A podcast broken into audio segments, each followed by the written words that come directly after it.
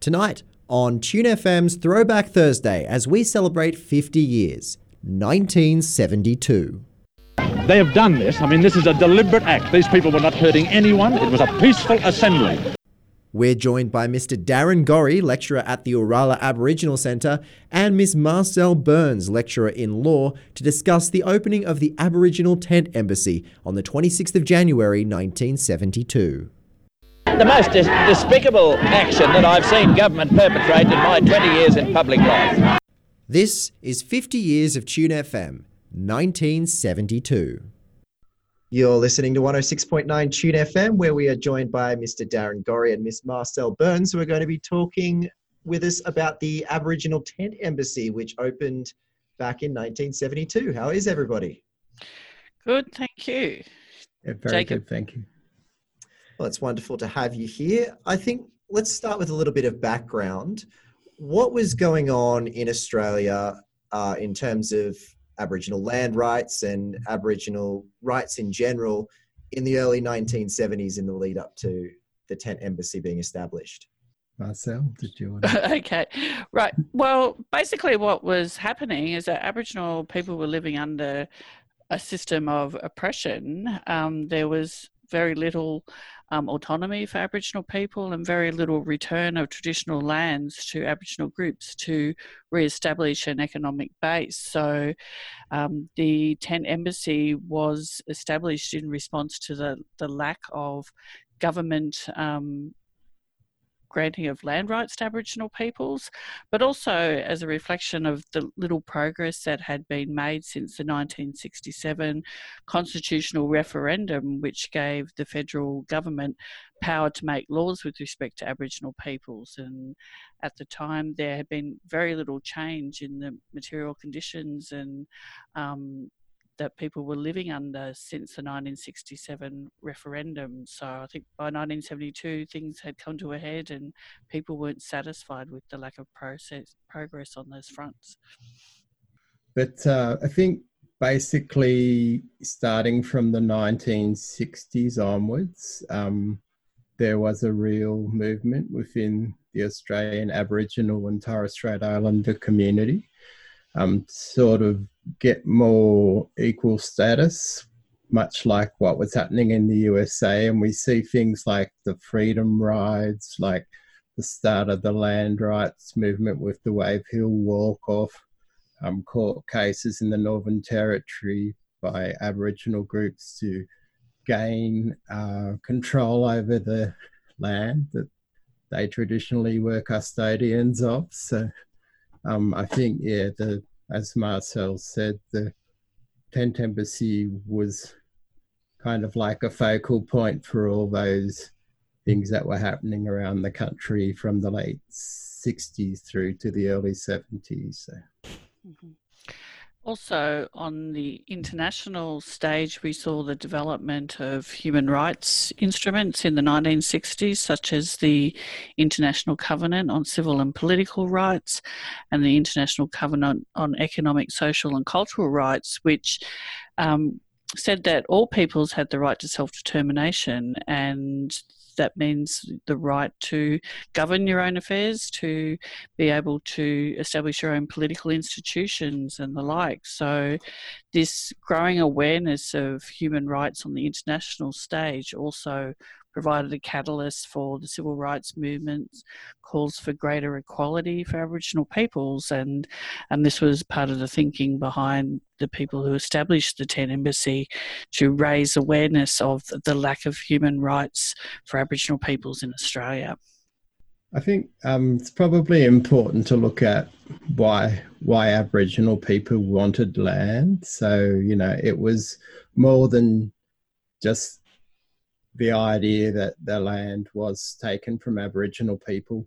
Land was the means which Aboriginal people and Torres Strait Islander people supported themselves prior to, you know, the uh, colonisation, the settlement of Australia by European Australians, and you know, to get the land back was a way of becoming self-sufficient again. And certainly, you know, with Wave Hill, that played a big part in the strike there, and eventually, um, as probably part of the tent embassy unsuccessful outcomes, and because of the change of government that Marcelle mentioned earlier, those people were able to get control of their land. Um, Gough Whitlam gave them the title to that land, and they built a successful beef export company as a result of that. So, you know, um, that's a case where obviously getting the control of the land back showed that Aboriginal people could be self sufficient. So, yeah.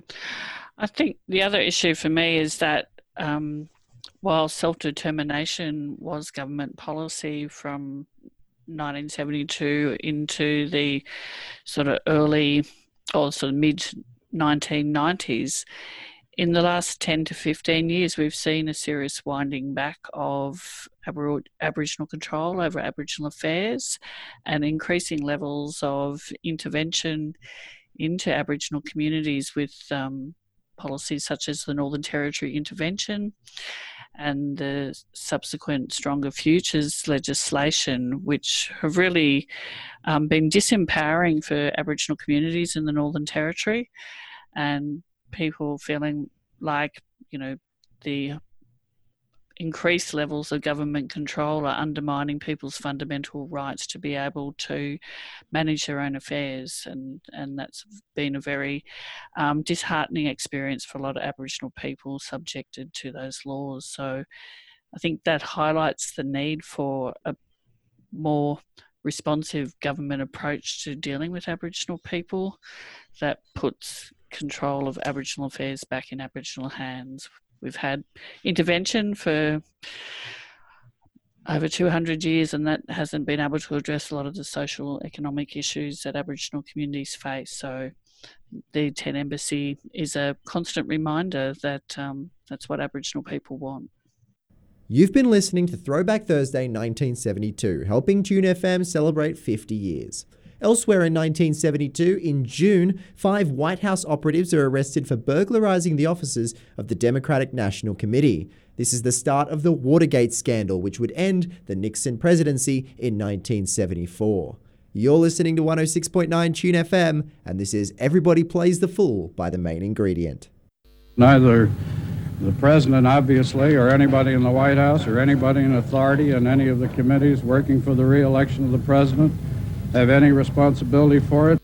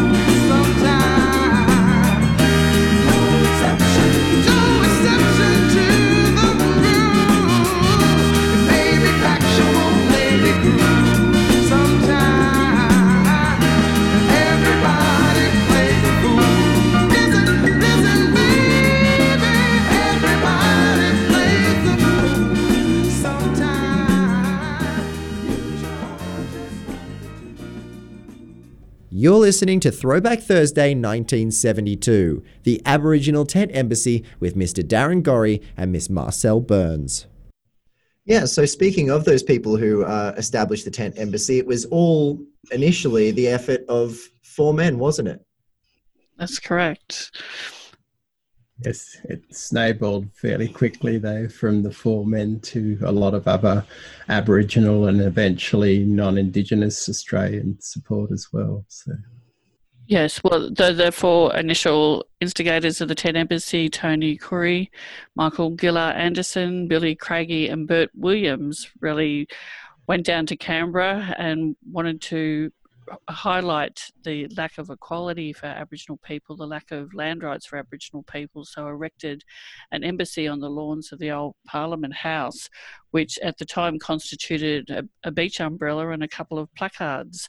So, but it soon grew into um, a well supported presence in Canberra with within a few days, a couple of hundred people had gathered, and that grew to thousands within in a few months. So, really became a symbolic gesture to demand greater attention for the rights of Aboriginal peoples and the conditions Aboriginal people were living under at the time. What was the response like from the public, both Indigenous and non Indigenous, and from the government?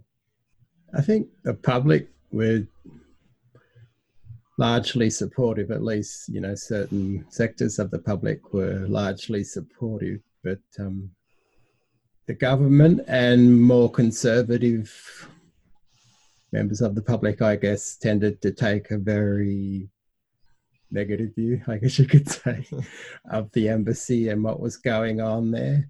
Um, you know, uh, the government tried to shut it down a number of times unsuccessfully. Um, just kept coming back again. Um, there were a few arson attempts on the embassy in various stages. Um, so, you know, uh, there were some people who raised question about whether it should legally be there. And I think, you know, Gary Foley answered questions about why Aboriginals needed an embassy early on when he said that, well, we're aliens in our own country. So, like other alien populations, we need an embassy to represent our positions and our rights. I think also like the the embassy gathered a, a lot of support from Aboriginal and Torres Strait Islander people because it really was a symbol of people's disaffection with the way politics were running in Australia at the time and, and the lack of recognition of First Peoples. So the support amongst the Aboriginal community was was very strong. I think from the general public perception, um, on one level, it was probably a source of embarrassment because it highlighted some of the failings of the Australian government's treatment of Aboriginal peoples. But there was also a lot of support from non non Aboriginal people for the temp the tent embassy because it articulated a set of concerns that I think a lot of Australians were also feeling uncomfortable with at the time. Absolutely. So, what role does the tent embassy continue to play today? That's almost 50 years on now. Yeah, I think a lot of the same issues are still around. Um, so, like, there's no real land rights in Australia still for Aboriginal people. Um, there's no sense of sovereignty, like uh, New Zealand has the Treaty of Waitangi, which allows Maori representation inside the parliament. Um, there's nothing equivalent in Australia. It's been talked about for a number of years now, and you know we've had no real progress, even under you know someone more progressive in thinking like um, Malcolm Turnbull. There was no real progress. He couldn't really see any way that it could happen, which was very disappointing. Um, so you know, I think it it speaks to those sorts of concerns today, and yeah, sure. I mean, I totally agree with what you said, Darren. I think the the tent embassy is just as relevant today as it was back in 1972, when we look at the socio-economic conditions that a lot of Aboriginal people live under. Um, the failure to deliver national land rights by successive governments, we have a native title system which only delivers access to land for a, a limited number of Aboriginal people, and the issues of self determination, sovereignty, and treaty are still very much alive today. We saw that in the discussions on constitutional recognition over the last 10 or 12 years, that issues of sovereignty and treaty keep being raised by Aboriginal people. The view amongst a, a, lot of Aboriginal people is that sovereignty was never ceded, and that that is an issue that needs to be addressed by um, Australian governments to to you know reset the relationship with Aboriginal people on an equal footing one based on, on mutual respect. So these issues are very much alive. I think it um, matters came to a head again back in 2012 when Tony Abbott made a statement on the 26th of January that the protesters at the Aboriginal tent embassy just need to move on. And he really failed to appreciate that a number of the um, political claims of Aboriginal peoples have not been addressed in the, the subsequent 40 years. And here we are almost 50 years on in terms of greater control for Aboriginal people over their own affairs and, and the returns of land so Aboriginal people can establish an economic base. You've been listening to Throwback Thursday 1972. Elsewhere in 1972, in January, NASA's Space Shuttle program is officially launched by President Nixon. The purpose of the program was to create a reusable spacecraft with the ultimate goal of reducing the cost and increasing the frequency of space exploration. The first fully functional space shuttle was Columbia, which would open its first mission in 1981. You're listening to 106.9 Tune FM. This is I Can See Clearly Now by Johnny Nash.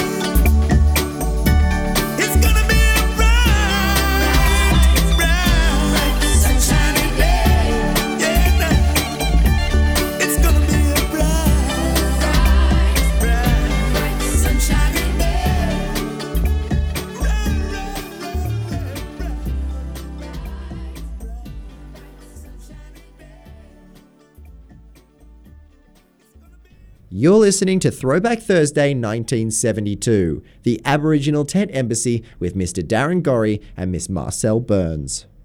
So there is definitely a, a, still a very big need for the tent embassy. What kind of things has it um, played a role in achieving over the 50 years since uh, its establishment?